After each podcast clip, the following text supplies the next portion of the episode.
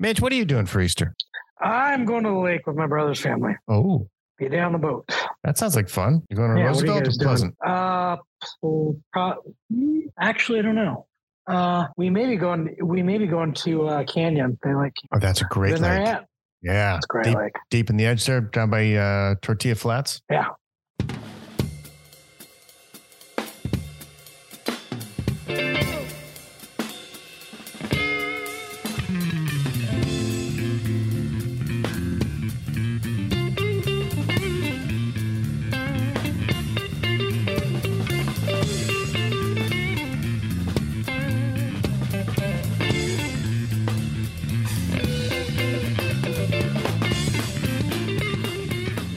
Welcome to the Bottle of Brown podcast. I am your host, Danny Paul. Joining me in the Bob Media Studios is the Maestro de Mexico, the Duke of the Desert, the Crown Prince of the Purple. That's right, the Midge is here with us tonight. Hey, where are the white women at? How are you, my friend? How are you? I'm I'm doing just fine. We uh, we Just have Mr. fine. Jones online, yet not in front of the mic. He's still giving a bath to the Prince of Walnut Creek, so he will jump in with us when the time is right. Tonight is we got a great show, as Conan O'Brien would say. We've got uh, we've got our top story, we've got Brown news, got the crank file.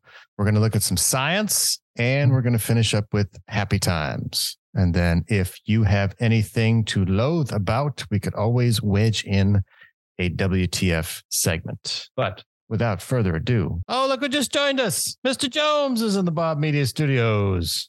Oh, yes! Hey, Danny, Jay? Danny, good to see your face. Good to see the midge. Um, sorry I'm late. Just uh, put the kid down for bed. And this is uh, the best I could do. Do what you got to do. Well, your timing is excellent. What is your brown for this evening? Hold that thought. I sat down and forgot the brown, but I got the glass. One minute. Midge, how about you? What's your brown? I'm back to the Kraken. Oh, the Kraken. Release the Kraken. I'm going to be uh, doing a little uh, wine and more field trip this week, so I have some more interesting selections to uh, Good man. Good man. brag about. If you want to do an instant, immediate, got to have lots of stuff going on, you can always go for those little airplane bottles or oh, go oh, I got the- those. You got lots of Mm-hmm. those. You can always make a good cocktail with the airplane bottles. And then the other one is instead of going for the 750 milliliter, go for like the travel size ones. Those are easy to get to in a pinch. You don't have to have anything fancy there because Well, brother flies for brother flies for Alaska Airlines, and and uh, you know, like a true pilot, he never he never leaves the plane without a couple of free bottles. oh, good man. Good man. All right. Jay's back. All right. So the brown tonight is the tried and true, my favorite, and hopefully yours, Eagle Rare 10 year. Just basically Oh. the uh, pretty much one of the best bottles if you can find it Delicious. at regular price. All right. Good Well, winner. Midge is rocking the Kraken, and I finished off my Colonel tonight. Rocking Nice. the E.H. Oh. Taylor to welcome us into spring. Well, there you go. Someone's got to go out Mm. into the uh, magical place of Safeway and find some more bottles. Yeah, I got to get to Safeway, CVS. I got to go to all my local stops and see if I can be one of those guys that goes, "Hey, man, let me in the back room," because it's very difficult to find anything good out here. Although there is a place called Trevor's out in Scottsdale, Midge. There's one down by you. There's two of them. I went to the one in North Scottsdale. Trevor's. Trevor's, yeah. All right, They have never a heard of it. very, very impressive little whiskey section right in the middle, and they got tons of stuff. Like half of the, it's like a. I don't- want to shit on Total Wine because they've been good to us, but they're it's like a nice Total Wine. You They've gotta go to got, the uh, place that's the hole in the wall, though. You gotta go. You gotta find that guy. They're out there. Like, oh, I mean, I'm surprised Leon hasn't turned you on. Like, you gotta find that that hole in the wall spot where you become a member with them and you go in a lot and you end up finding the stuff that's hard to find. Yep. You get Gotta find like the craft bottle shop or something. Well, I don't have a triple B that can go all the time and meet everybody and be social and Yeah, I shit. agree. Well, And I don't want to have sex with my local convenience store owner.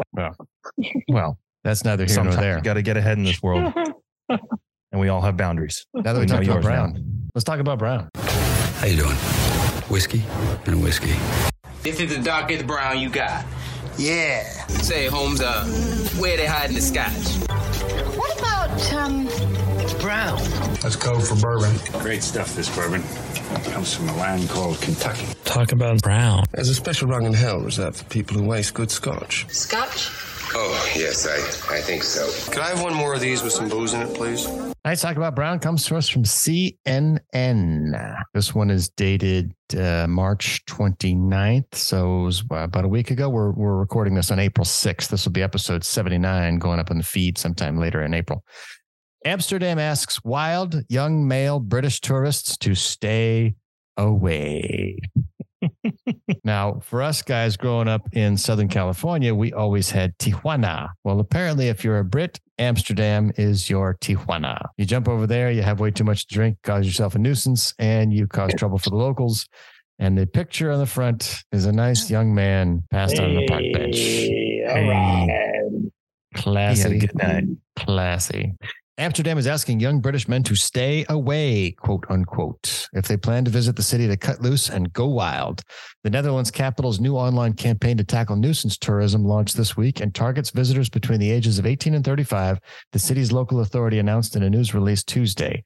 If British tourists search online for terms such as stag party Amsterdam, cheap hotel Amsterdam, or pub crawl Amsterdam, a video advertisement will appear warning them of the consequences of drinking too much, taking drugs, or causing trouble through antisocial behavior. One video shows a drunk young man being arrested. The accompanying text says, Coming to Amsterdam for a messy night plus getting trashed equals 140 euro fine plus criminal record equals fewer prospects. It adds, So, coming to Amsterdam for a messy night, stay away.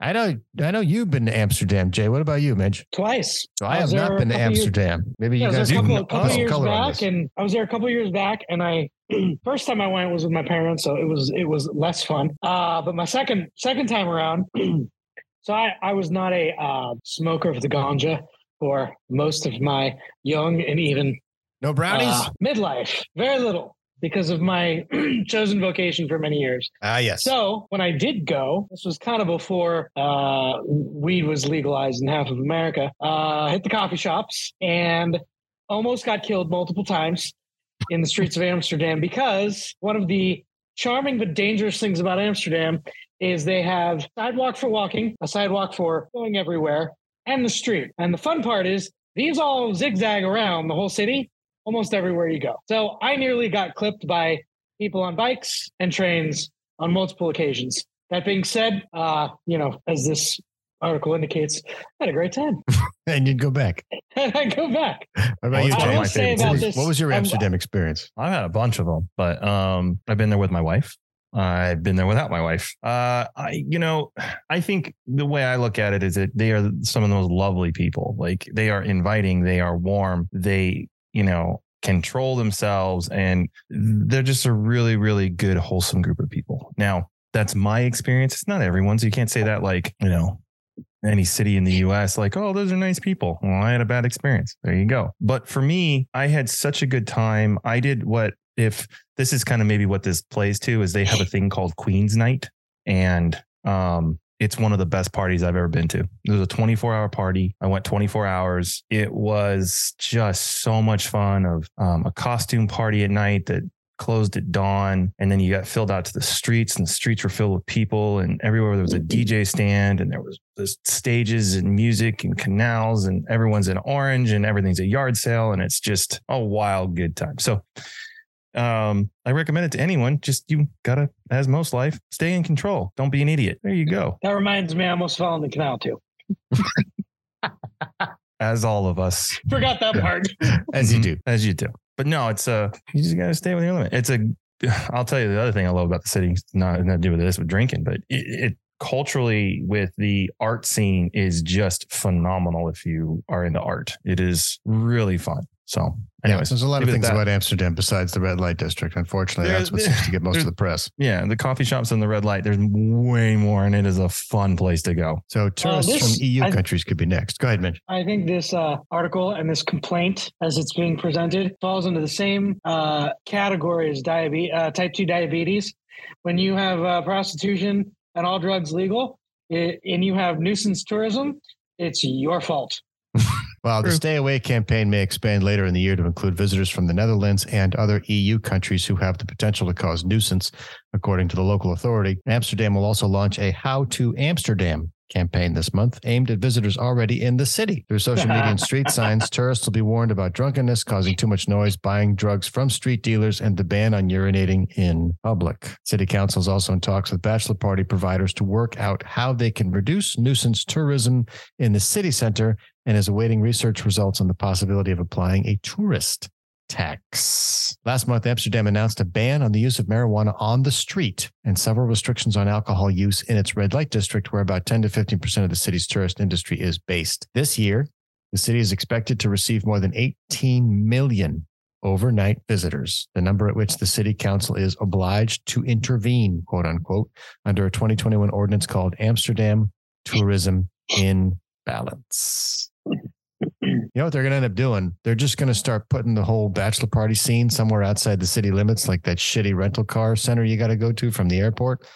They're just going to put you on a bus and say, "Get the fuck out of here." Yeah, build a middle a little Vegas out there or something.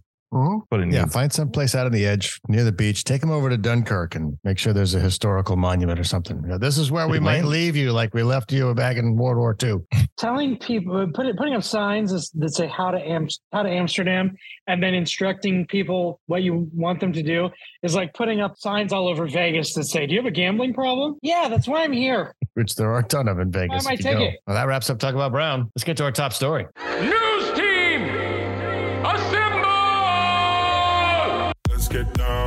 get down to business. And I got news for you. Fans of the Bottle of Brown podcast will know that Danny Paul is a fan of demographics. And I am very interested in population. I think population moves economy. I think economy moves war. I think all of it's connected. More babies equals more stuff. You don't make it to sex, your culture collapses. This one tonight is from Insider Magazine, insider.com. M- Also dated March 29th. Chinese colleges are giving students a week off to fall in love as the country struggles to keep its birth rate up. Nine vocational colleges in China want their students to go forth and find love during a week long spring break in April. The schools run by Fan Mei Education Group announced on March 23rd that they are going on a break from April 1st to the 7th and tasked students with enjoying themselves. The school implements the spring break system in the hope that students can learn to love nature, love life, enjoy love, walk out of campus, get in touch with nature, and with your heart, feel the beauty of spring. The participating colleges are all vocational schools for jobs in the aviation industry, such as pilots, flight attendants, air traffic controllers, and airport security staff. The schools have been giving students and teachers a week off in the spring since 2019, but this year's theme is Enjoy the blossoms. Go fall in love. The announcement comes amid a push in China to bolster rapidly declining birth and marriage rates. Local companies, provinces, and townships have been experimenting with ways to get people to tie the knot, like offering 30 days of marriage leave or launching campaigns asking city women to date rural older bachelors. Liu Ping, deputy dean of Sichuan Southwest Aviation Vocational College, told China News Network that the school started its spring break program in response to feedback from students who asked for a fixed time to learn outside of campus, make new friends, and experience the beauty of love. What do you think of this, guys? It's China. it's just like we need you to we we have a problem, which is this whole one child problem that they thought was a good idea back when they did it and now they're stuck with because here's the here's the real issue here is that there are no females and way too many males Yep. so they're forcing the females to basically get out of their comfort whatever it is and promote finding a, ma- a mate but they don't want to. Like that's the that's the quintessential problem here in China is they don't want to be a servant. They don't want to deal with China. They want to be their own, which is what we see in Japan. Same kind of like you know women's rights, women you know women's you know hold in the world, and they're creating this to basically promote it. And will it be successful? I don't know.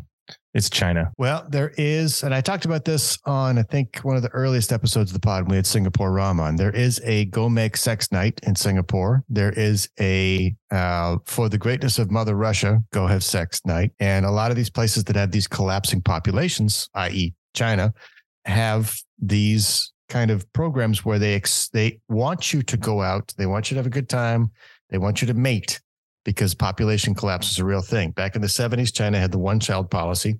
Eventually, they gave in and went to the two child policy. And then in 2016, they went to the three child policy. But even that couldn't save them. And uh, I want to quote Peter Zeihan, who's a, a favorite geopolitical strategist of mine. He says, When you're on the farm, you have as many children as you can because they're free labor. When you move into the city, you don't want to have children because they become very expensive furniture and they're too expensive to take care of, and daycare is too expensive and they just get in the way.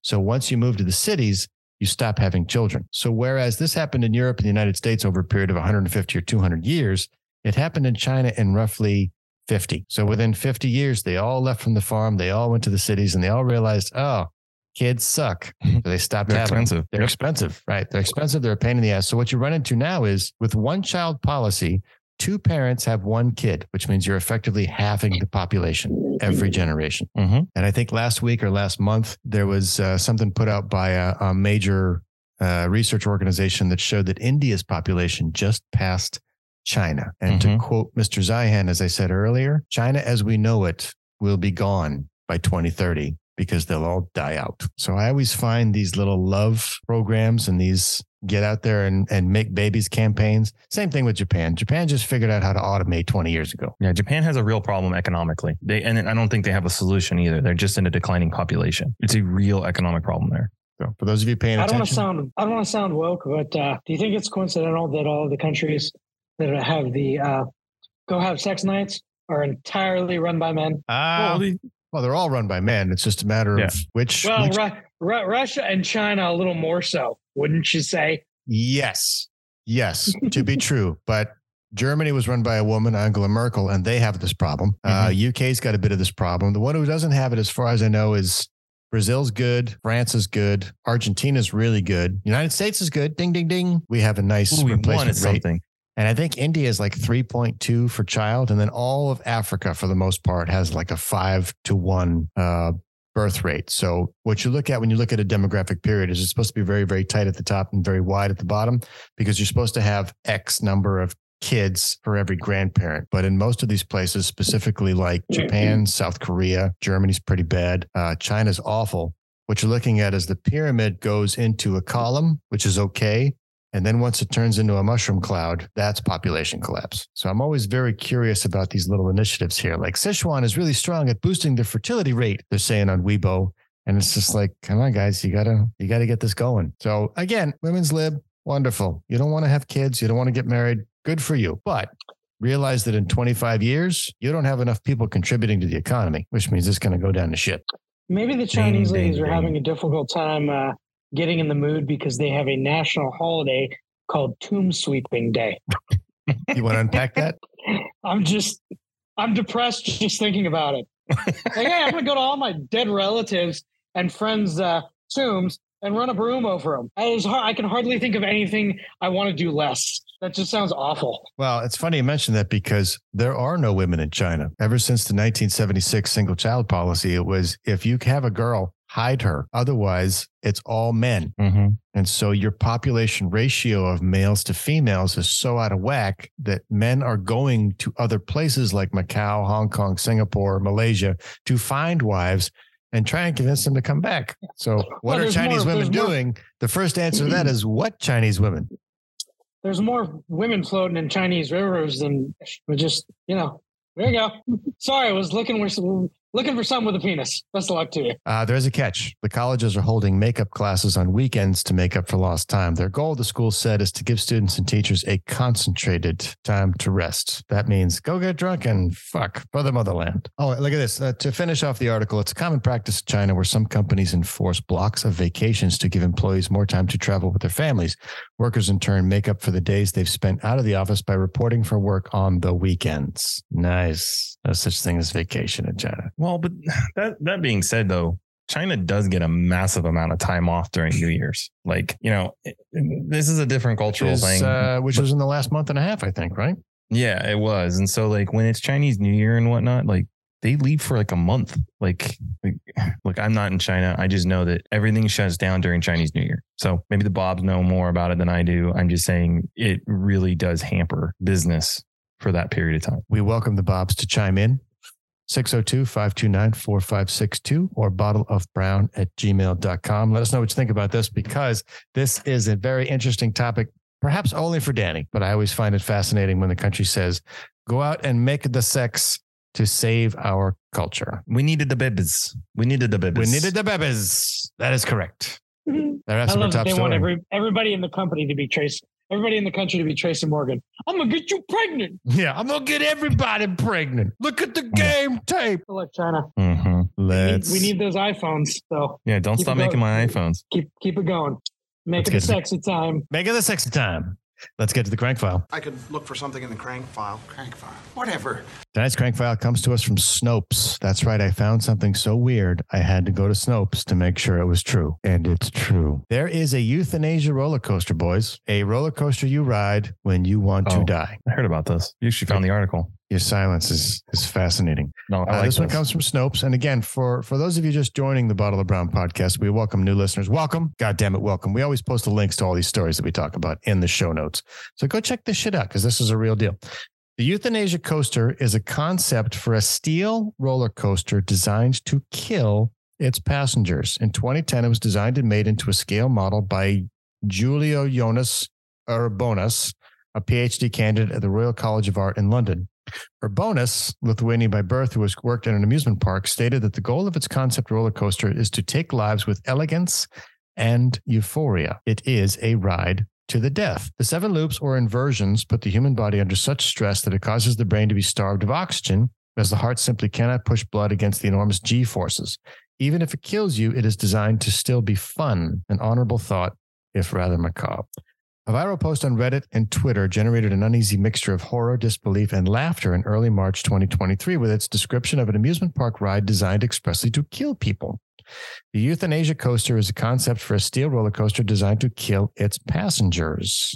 Julijonas Urbonas is a real person, described as follows on his website Artist, designer, researcher, engineer, founder of Lithuanian Space Agency, associate professor at Vilnius Academy of the Arts, former prorector at Vilnius Academy of the Arts, former director of a Soviet amusement park in Klaipeda. As also described on his website, Urbonis did create the concept of and even built a scale model of the euthanasia coaster. Riding the coaster's track, the rider is subjected to a series of intensive motion elements that induce various unique experiences from euphoria to thrill, from tunnel vision to loss of consciousness, and eventually death. Thanks to the marriage of the advanced cross disciplinary research in aeronautics, space medicine, mechanical engineering, material technologies, and of course, gravity, the fatal journey is made pleasing, elegant, and meaningful. For the purposes of this fact check, the keyword in Urbonas's description of the euthanasia coaster is hypothetic which we take to mean it's theoretical. Although he has resisted in interviews delving into the distinction between real and unreal, I would consider the coaster neither unreal nor real, but somewhere in between. He has also claimed that I have quite the list of people who would like to be scientific objects if the project would advance towards realization. Most of them are elderly from the United States, but I won't go this far. So, what's the point of the hypothetical creation? The closest thing we found to a concrete explanation is an expert for an interview he did with ourterritory.com. So, how would it kill passengers for real? Well, first you are lifted up the rail to the top of 500 meters and then drop down, and there are seven vertical loops. When you enter the first loop, you are pushed against the seat so much that the blood goes down and there's none left at the upper part of the body. So your brain starts to suffocate, deprived of oxygen. We are all shaped to a greater or lesser extent by the circumstances of our childhood. And in Urbonas' case, this is true in spades. We leave you with this fascinating TED talk in which the artist recounted growing up in a Soviet amusement park run by his father. And there's a link, there's a YouTube link to a TED talk where I'm sure he talks about how awful his father was growing up in Soviet Russia. Loss of oxygen to the brain. What a way to go, huh? Ugh, just find it to be you're supposed to take something fun and enjoyable and let's just make a torture out of it. It just I saw this article and I was just like, I don't know. It's an engineer with way too much time on his hands and I don't know. It is very much that. And uh, you know, I have I have another coaster related euthanasia idea. How about we just line up people in that same spot that that one chick that was on the ninja coaster, you know, the coaster that's mounted from the top. The Magic Mountain. That guy climbed over the fence to get his hat and then drop kicked him on accident. Just took his head clean off. That's one way to go. we got a lot of we got a lot of, a lot of mean, angry people out there. A good stress reliever for the kicker, and um, you know, the other person on the ground still gets to die. I just don't get what's the point of this whole thing. Like you want to make a way for people to die and then you Yeah, want to spin it to idea make it something good. This is stupid. The idea is you they're so purposeful suicide. And There's a term for that which escapes me right now. Maybe the Bobs will chime in, but assisted suicide or I want to kill myself is a thing and it's not legal. And so the idea is you have to either forcibly take pills and then suffocate yourself or you got to do all the bad things like jump from a bridge or drive into a tree or or you know a lot of painful stuff with a lot of cleanup. This is an opportunity to go on a wonderful experience that creates euphoria. I mean, the reason that you see some of these news clips where guys die choking themselves out while they're jerking off is that's what they're looking for. They're looking for that loss of oxygen. There is a euphoric moment when the brain runs out of oxygen. So his this guy's idea is why not just go on a roller coaster if you want to buy it? If you want to buy the farm, and this is the way to go. And so the idea is you go up this, and if you look at this picture, for those of you listening at home, if you go in this picture, there's one gigantic lift that takes you 500 meters in the air. And when you get to the top, theoretically, you're allowed to say, okay, I want to get off. Because if you want to stay on, you got to push a button that then sends you back down. And as you're going down, anybody who's been on free fall or any other ride at an amusement park where they literally drop you, you know that feeling of weightlessness. And the idea is you're all of your organs go up into your throat and you have that feeling of disorientation. Well, that's the blood working its way up to the top of your skull. And then the idea is that G pressure continues through loop, loop, loop, loop, loop, loop, loop, loop, loop. That by the time you're done, your brain has been so starved of oxygen that you die. But you've been feeling good the entire time. So I got to think about this. So if you wanted to go, hypothetically speaking, how would you want to go? For me, sex while skydiving is probably at the top of the list, but this is up there. I think this is pretty clever. I don't. Have either I'm of you ever worked comment. at a uh, an amusement park? Uh, sadly, no. Well, I've worked at a water park, and I can tell you, if that guy got to the top of that thing, and I was the dude, uh, you know, controlling the ride, making eleven bucks an hour, and he was like, "Yeah, I changed my mind." We'd be like, "Okay, that's fine," and I'd press the button. No, and you didn't. Sends him down the the euthanasia part, and then I'd laugh about it with my buddies. I'm uh, ridiculous. Does, does lend itself to some very interesting scenarios of one, who are these people coming in? But I thought it was interesting, worthy of the crank file. It's a crank, right? Yeah, totally. I agree. The crank file. The crank file. That wraps up the crank file. Let's get to science, technology, space. Five, four, three, two, one. Science isn't about why, it's about why not. Technology. Yes, science. Technology. Space. Tonight's science, technology, space comes to us from medicalxpress.com, dated March 17th. This one was fascinating to me from a number of levels. Study hints at the promise of non hallucinogenic LSD for treating mood disorders. We're talking about things like bipolar disorder and, and some of the other really, really heavy, heavy uh, medical health benefits. There's a lot of stuff going on about biohacking and microdosing and all this, but this seemed very interesting. The idea that LSD could actually have some medical benefit because right as it was getting hot in the 50s and 60s, it was taken off and scheduled as a bad thing. Now, I've never personally done acid, but I have talked to people that have done acid. And for the most part, I would say 80 or 90% go, dude, it's awesome. Provided you're in the right environment. There's ever people have bad trips from time to time. Oh, God. Did you eat all this acid? That's right. Music! The article begins Mood disorders are mental health conditions characterized by persistently dysregulated moods, such as recurring feelings of depression or euphoria, high highs, low lows. According to statistics by the National Institutes of Health, approximately one in five people in the United States will experience mood disorders at some point in their life. Given their high incidence and their highly debilitating effects, identifying effective treatments for these disorders is of the utmost importance.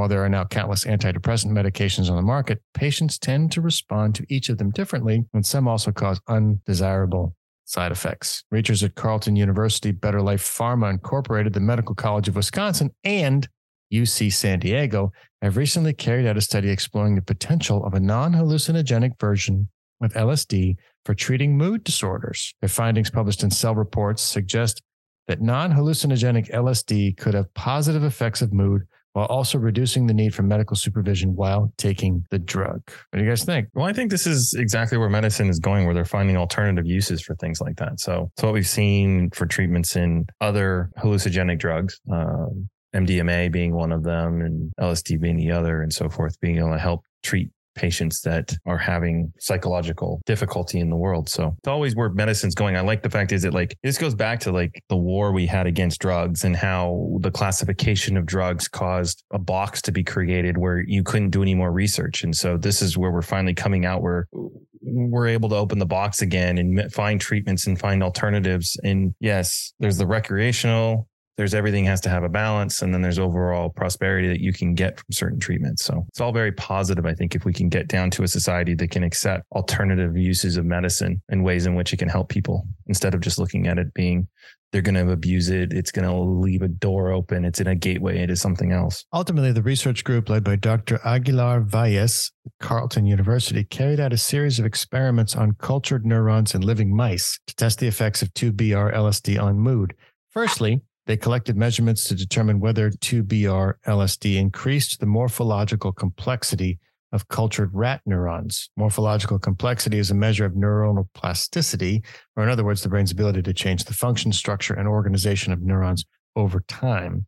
We then measured stress coping behavior in mice and demonstrated that, similar to other effective antidepressants, this form of LSD increased active stress coping behaviors and reversed the effects of chronic stress, a key risk factor for depression and other mood disorders. So, not necessarily made you happy, but reversed the effects of ultimate stressors that affect mood. So, rather than high highs and low lows, it kind of mellowed you out to a more this is kind of okay and this is kind of not okay. If proven safe and effective in treating mood disorders in human patients, non hallucinogenic derivatives of serotonin, serotonin serotonergic psychedelic drugs could be used more widely than their hallucinogenic counterparts for therapeutic purposes because they may require less clinical supervision. And what I know is that a lot of times these psychedelics are being used in treating PTSD because they provide ding, an out of body experience that allow you to detach yourself from the trauma. So I thought this was fascinating. It's positive. I think this is a great idea for people who pop Xanax like their Tic Tacs. And there are so many of those people out there right now, especially like the uptick, uptick in antidepressants and um, you know general general anti anti anxiety medications has just gone through the roof since since the pandemic and to be honest, a lot of those either either they work too well, people can't not use them, or they don't work at all. In fact, they make you more depressed. So they need to find a better solution than than uh, they have on the current market for you know just just general pharmaceuticals. Antidepressants are don't have a very good uh, success record as a um, as a category and I know know this is somebody who used to sell the shit. Can I just say, is this basically doctors prescribing something just as go take a pill? Like it's passing off treatment and just going, go take a pill. Just go take this. You're good. Just you can take this. It'll help you.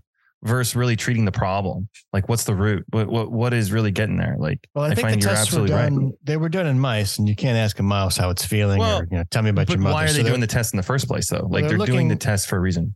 They're looking for psychological changes in the brain such that they can determine whether a mood disorder is existing and what the effect is on the mood disorder.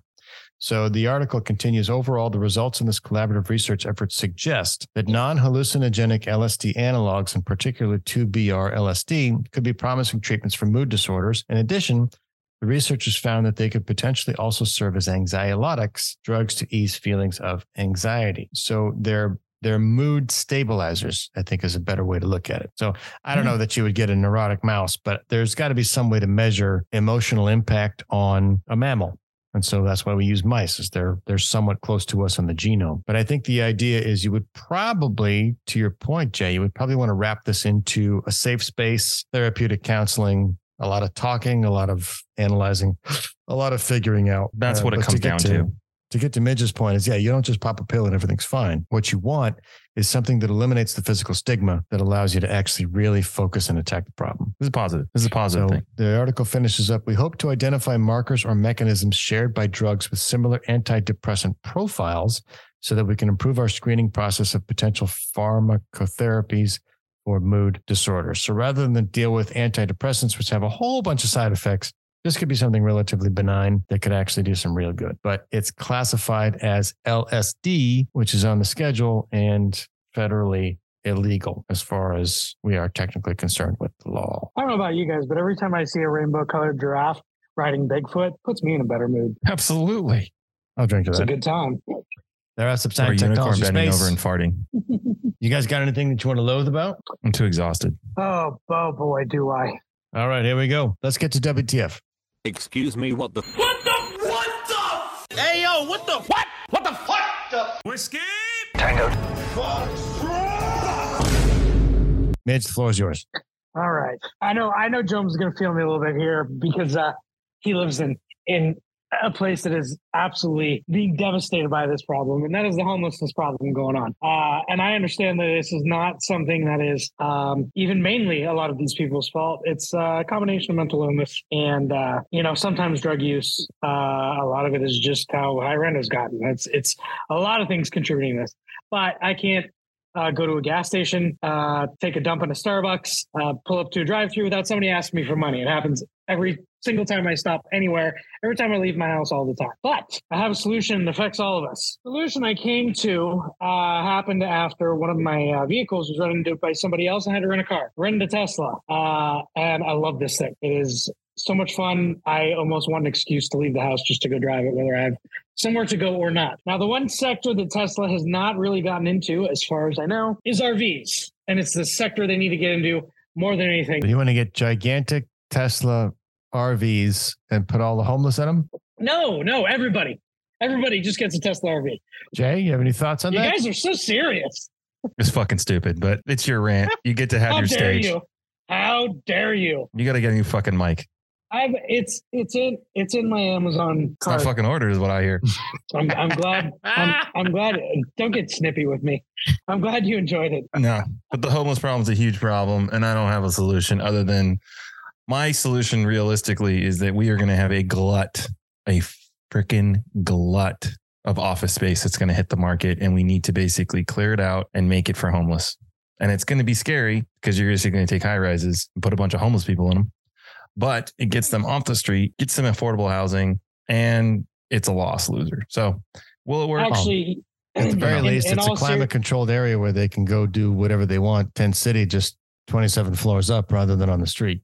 Mm-hmm. You could drink giant ghettos and different things and other problems because now you have like crime and drugs all through something. But I'm just saying, there's a You know huge You Yeah, but in- the wire. Mm-hmm. seriousness, I think that uh, I, I do think that rezoning is one of the easiest solutions to Yeah. the housing problem that we have now. And all you would have to do really is convert convert a lot of office space that is going unused. And to Jones' point, will continue to get worse. Um, the work from home thing is a movement that's going to keep happening and in larger numbers. And all you would really need to do is you know build more kitchens, kitchens and bathrooms onto existing office space, and and you take real estate that doesn't exist for one sector and turn it into real estate need for another. I I know that requires working with local governments, which is a fucking nightmare. Let's be honest, but um, it's it's the easiest, simplest solution, and it's it's really stupid to go around building new apartment complexes and you know the the equivalent of um, housing projects when you've got all this commercial space that could relatively easily be converted. Well, it's not as easy, but Yeah, I mean, the commercial Possible. space should go to rehabilitation campaigns, right? If you want a job, clean up, shave, get dressed, get back out there. Right. Yeah. Well, and I mean to that end, you could you could train people who don't have skills to do that kind of stuff. I mean, construction work is not the most difficult to learn how to do. So you could provide jobs to people while building this stuff, and then they end up, you know, they end up with a skill i- in in the job market. Obviously, the the money factor is a problem in the short term, but in the long term, it it it does solve multiple problems at the same time. but you remember too, you have a bunch of mental health problems too. So it's not like it's just a Yeah, it's not- answer. It's But- not but you I- can't I, don't, I don't think it's fair to say that all the people who are homeless have a mental health problem. Some of them just can't afford. No, I mean, that's rent true. Yeah, really, it's- it's, out of control in a lot of places in the country, and where you live is is the prime example of that. It is way too expensive. Trust me. And Phoenix is Phoenix is You're next. rapidly getting there. We we I just had a house sold on the street for mine for eight hundred thousand dollars, and my neighborhood's fine, but we're not. We are we are not a place where houses should be approaching a million dollars. Not in Phoenix. It's just not absurd Wait like that. four years. Wait four and five years, bro. You are going to be in a million dollar. Yeah. That's what happened Well, out here. I, I hope so, but I, I, I think I think we're also going to see uh, we're going to see a, a bit of a dip eventually, unless Well- interest rates are cut. That's yeah, that's you know that better keep than I do. Line and demand, Unless- baby. housing. It- Its Yeah. affordability won't be there. I, I I can't imagine. I mean, if I wanted to buy my house today with the rates where they are, I'd have a mortgage of almost three thousand dollars. That's almost double what mine is now. Not And it's double, but it's close. One hundred percent because of interest. That's that's outrageous. Like why why would you do that? And and if they are so high that it kind of still makes sense to rent in a lot of places. Whereas, you know, literally less than a year ago. Than a year ago, if you could buy a house, it didn't make sense to keep renting. Rent was too high. Now the rates are so high that it's you know it's even if you can afford to, may not make sense to. At least not until housing prices drop enough that um, you know at least you get a good deal on it until you can get a rate that's reasonable.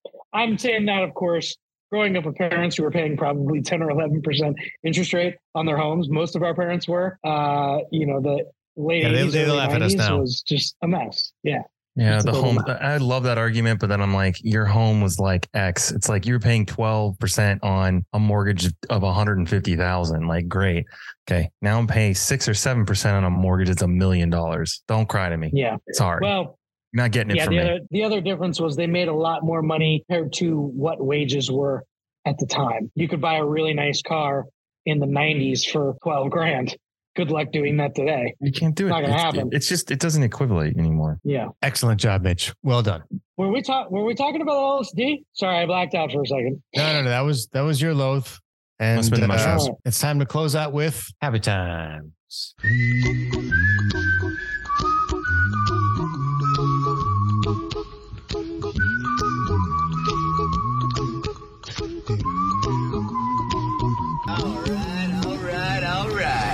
Tonight's Happy Times comes to us from the Washington Post. I went deep news on this one. I wanted some credibility. This one's dated March 13th. High school basketball team had no band. A rival school stepped in. Dig this shit.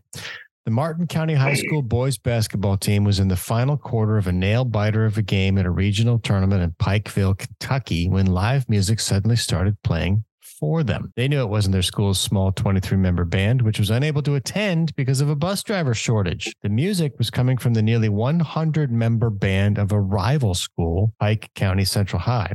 The score was tied in the tense game when the music started. Right before the Pike County Central High School band began performing, the musicians had some downtime and were awaiting their school's own game. That's when they noticed something on the court that day, March 2nd. One team had a band, the other did not. So, poor school gets a team into the playoffs, goes and plays rich school. Rich school can have their band, poor school cannot. So, rival rich school, rival to both of them, by the way, is waiting for their turn to play. And they see that the team has no band. They start playing for the poor team's band. Is that not wonderful human beings personified or what? Well, it's probably just the, the teacher. the teacher made them. That what you're, you're making the call? Hey guys, play for the poor kids. Uh, reached that point in midlife called cynicism. Get off my lawn, kids. Sorry. I'm sorry. This is supposed to be happy news. Sorry. I'm just, I've had a week, guys. Uh, Leave me put alone. your slippers on, Grandpa. Jesus. The Let go Cardinals get players paper. were hustling hard and seemed like the underdog in their match against Lawrence County High School. But Johnson, they had no band to motivate the players. The Cardinals never have a band at games unless they're playing at home, since they're a smaller school than some of the others and have limited access to transportation. And this kid was thinking, well, what should I do? The score was 64 64. And this kid, Johnson, said there was a possibility his own school would face the Cardinals at a later game in the tournament. So he didn't know if helping to hype up his team was the right move. But he asked himself, how would the other kids feel? How would the crowd respond? The band members, though, seemed eager to sub in for Martin County's band that day at the Appalachian Wireless Arena. It was the students who really stepped up and banded together, said Johnson, who ultimately ignored his concerns and decided, let's do it. As they started their first song, the energy in the arena skyrocketed. We began, we began performing a couple of fun tunes. We had a great organic moment of just kids supporting kids. Abigail Ratliff, 17, said, We just wanted to encourage them and uplift them in a time when they needed it most. It was such a cool experience to get to support someone else. Pike Central Band also started cheering for the Cardinals. In the end, the Cardinals clinched an 80 71 victory in overtime. Players said the hype and spirit from the band helped them come out on top. Now the team is headed for the state tournament, marking the school's first time competing in that level in 40 years. Good for them. Their band is unbelievable, said Jason James, coach of Martin County. It really got the crowd and the cheerleaders going. Although Pike County Central High's own basketball team lost in their next game, the school, especially the band, left the arena feeling like winners. It was an amazing experience, said Ryan Price, 17, trombone player. The two schools are more than 50 miles apart, both in eastern Kentucky. Pike County Central has 660 students, about 160 more than Martin County. About 70% of Martin County High students are economically disadvantaged, according to the Kentucky Department of Education. And Pike County Central has about 58% who are in that category, according to the state's school report card. The schools often compete against each other at sporting events, so they consider themselves rivals. They had never supported each other like this before. It was a come together moment, said Timothy Klein, Pike County Central principal, who called the area the oft forgotten corner of Eastern Kentucky. And the underdog won, he said, explaining that Pike County Central is larger than Martin County and has a more robust band program. Character is so much more than a trophy, and we've been living that. Following the success of the performance, Martin County's band was able to plan to play for the school's upcoming state tournament on March 16th at Rupp Arena in Lexington, Kentucky. They asked Pike Central Band to play alongside them, and the band eagerly accepted. Our band program here wanted to support them. I think if your high school basketball team needs a band to motivate them to win, you need taller players. I'm not the only one who's had a long week. This is not that segment. This is the happy segment. I know, but that's kind of funny. they had like well, LeBron's No, it shows on that good team, character. I think it's important. Guys. And Eh, I mean, They'd let's get down to the root of it. Yeah, the root of it is, is it, it's good that kids get to basically realize it's not always about you. It's about us. It's about the whole the team aspect and helping other people. Like that's that that's the moral. I'm glad that happened. It's hard to find. We are too sinister in life. It's good to see once in a while. yeah, it's nice to see kids not being little assholes. So, Good for to them. recap, two poor schools from Eastern Kentucky made it to this big tournament.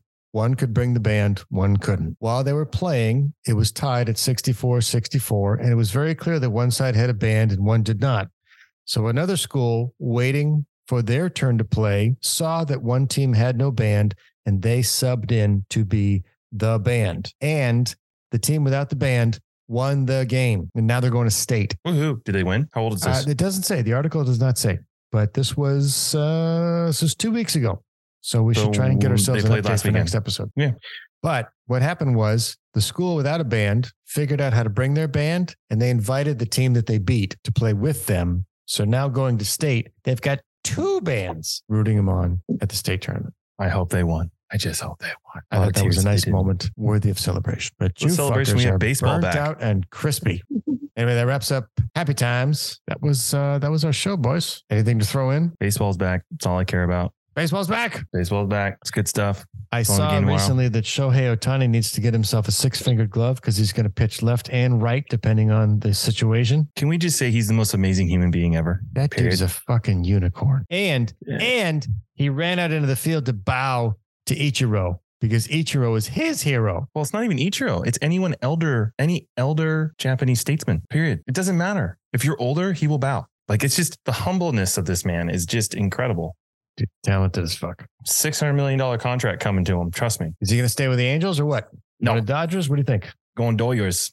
And the Doyers, didn't spend any money. It's all Doyers. So yeah, it'll be interesting. Doje Ohtani. He's worth so much money. Anyways, it's a lot of fun. It's good to watch him. Glad he's in my uniform.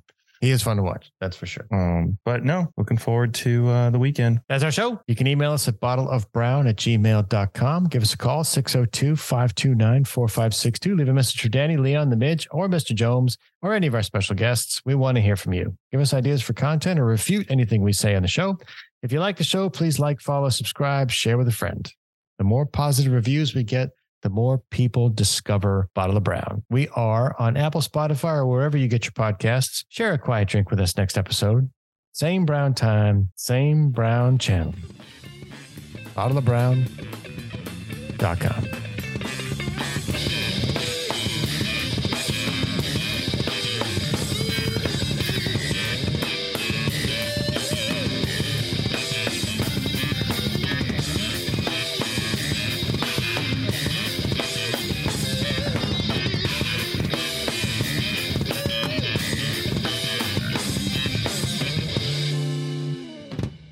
place is dead anyway, man.